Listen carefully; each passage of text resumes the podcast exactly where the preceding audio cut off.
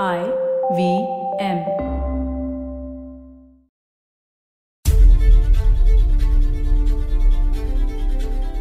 It's 1958. The Supreme Court is petitioned not by one, not by two, not by three, but 3,000 butchers. 3,000 mostly illiterate butchers have filed a petition with their thumb impressions. They've come together, though they live apart in far flung villages and towns throughout the states of Bombay, Madhya Pradesh, Uttar Pradesh, and Bihar. And this was 1958. There was no WhatsApp. How did they get together and what did they want from the Supreme Court? Hello and welcome to the show, The Longest Constitution.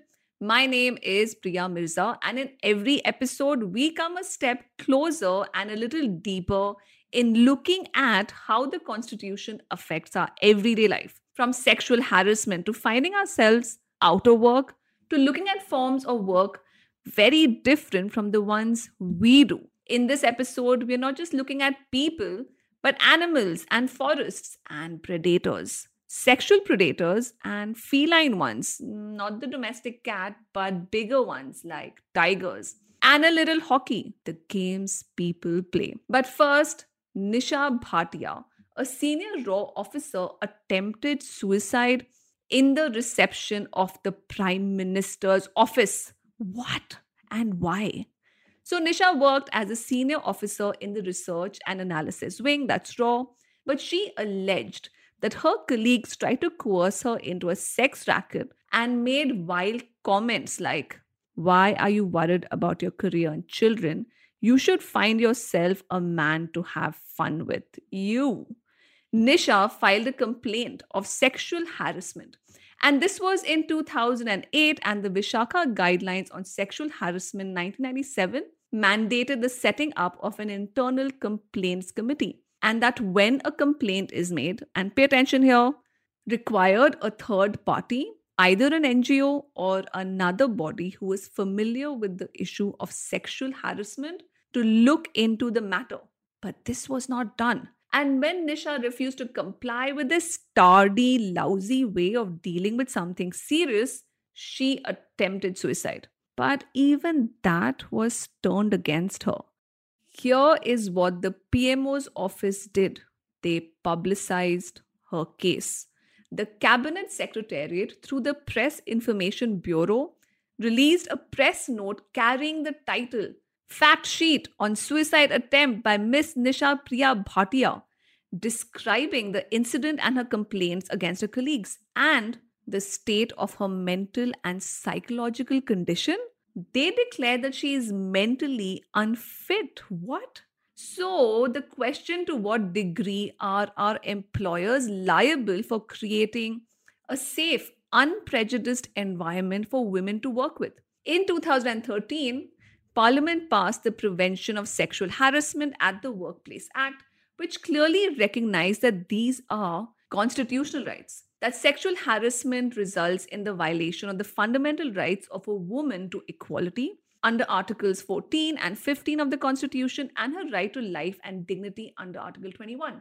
But most importantly, her right to practice any profession, occupation, trade, or business. And with that, we move on to other predators, tigers. But this story starts with people. The Baiga people, forest dwellers, now, in the last episode, we saw how the British prohibited the Adivasis from plucking, collecting, and selling mahua ke phool.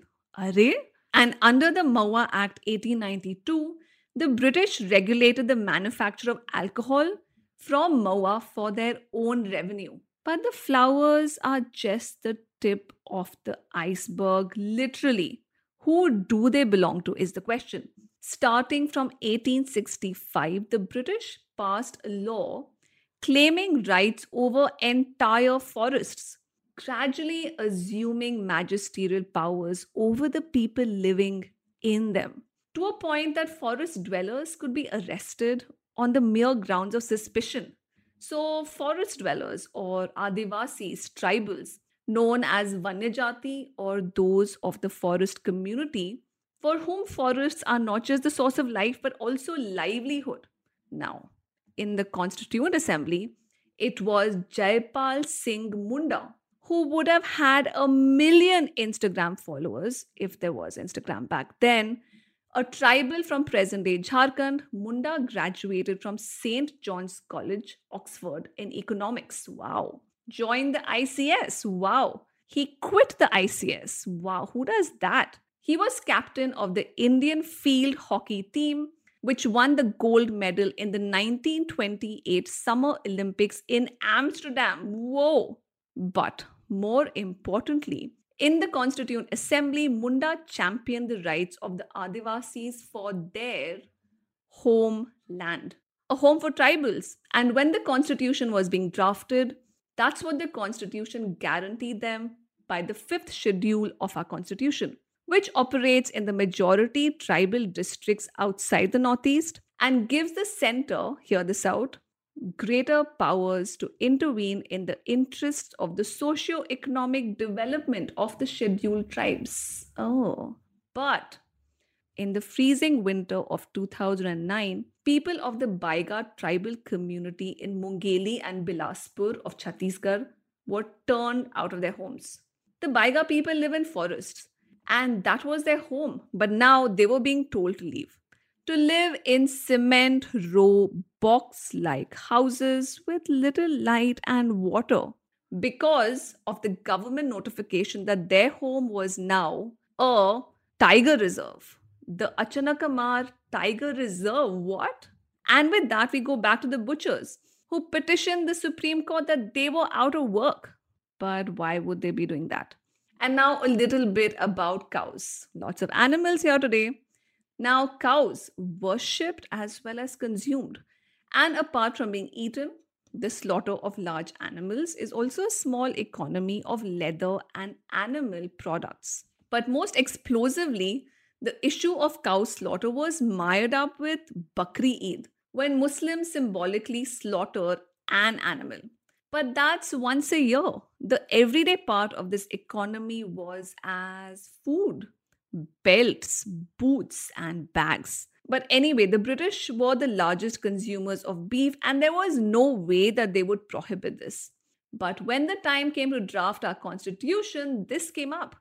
And many members insisted that the state must do its utmost to prevent the slaughter of cows, which is a religious sentiment of Hindus now the father of our nation, Gandhi. I really wish we would listen to what he had to say more mindfully and not reduce him to a cleanliness freak.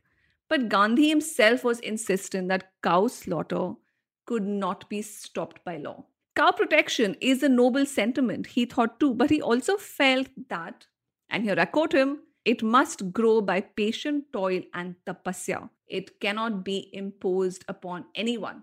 But in our constitution, Article 48 directs the state to the organization of agriculture, animal husbandry on modern scientific lines, as well as prohibiting the slaughter of cows and calves. And that's what the states of UP, Bihar, and Bihar promptly did. They banned cow slaughter in the name of animal preservation, except that it put the Qurayshis out of work. This community of butchers, and it also made related industries collapse. Tanning, hiding, leather.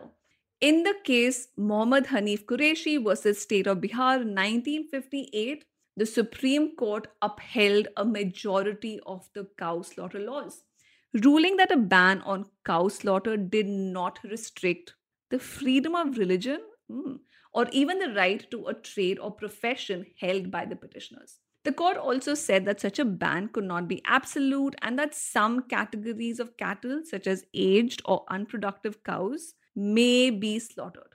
But the problem was that the Supreme Court saw this as a majorly religious problem when it was about their livelihood Meanwhile, in a radical interpretation of employer liability in Nisha Priya Bhatia versus Union of India 2020, the court ordered the center to pay within six weeks a 1 lakh compensation to Nisha for the violation of a fundamental right and for the improper handling of her complaint of sexual harassment what is really important is that the judgment recognizes that regardless of whether her allegation is proved or not, a woman, as a matter of constitutional right, can claim compensation from her employer for a hostile workplace. And what happened to the Baiga community and their right to livelihood? You will have to wait for the next episode. But the takeaway for today's show is that not everyone has a degree or qualifications, and millions of people rely on their traditional lifestyles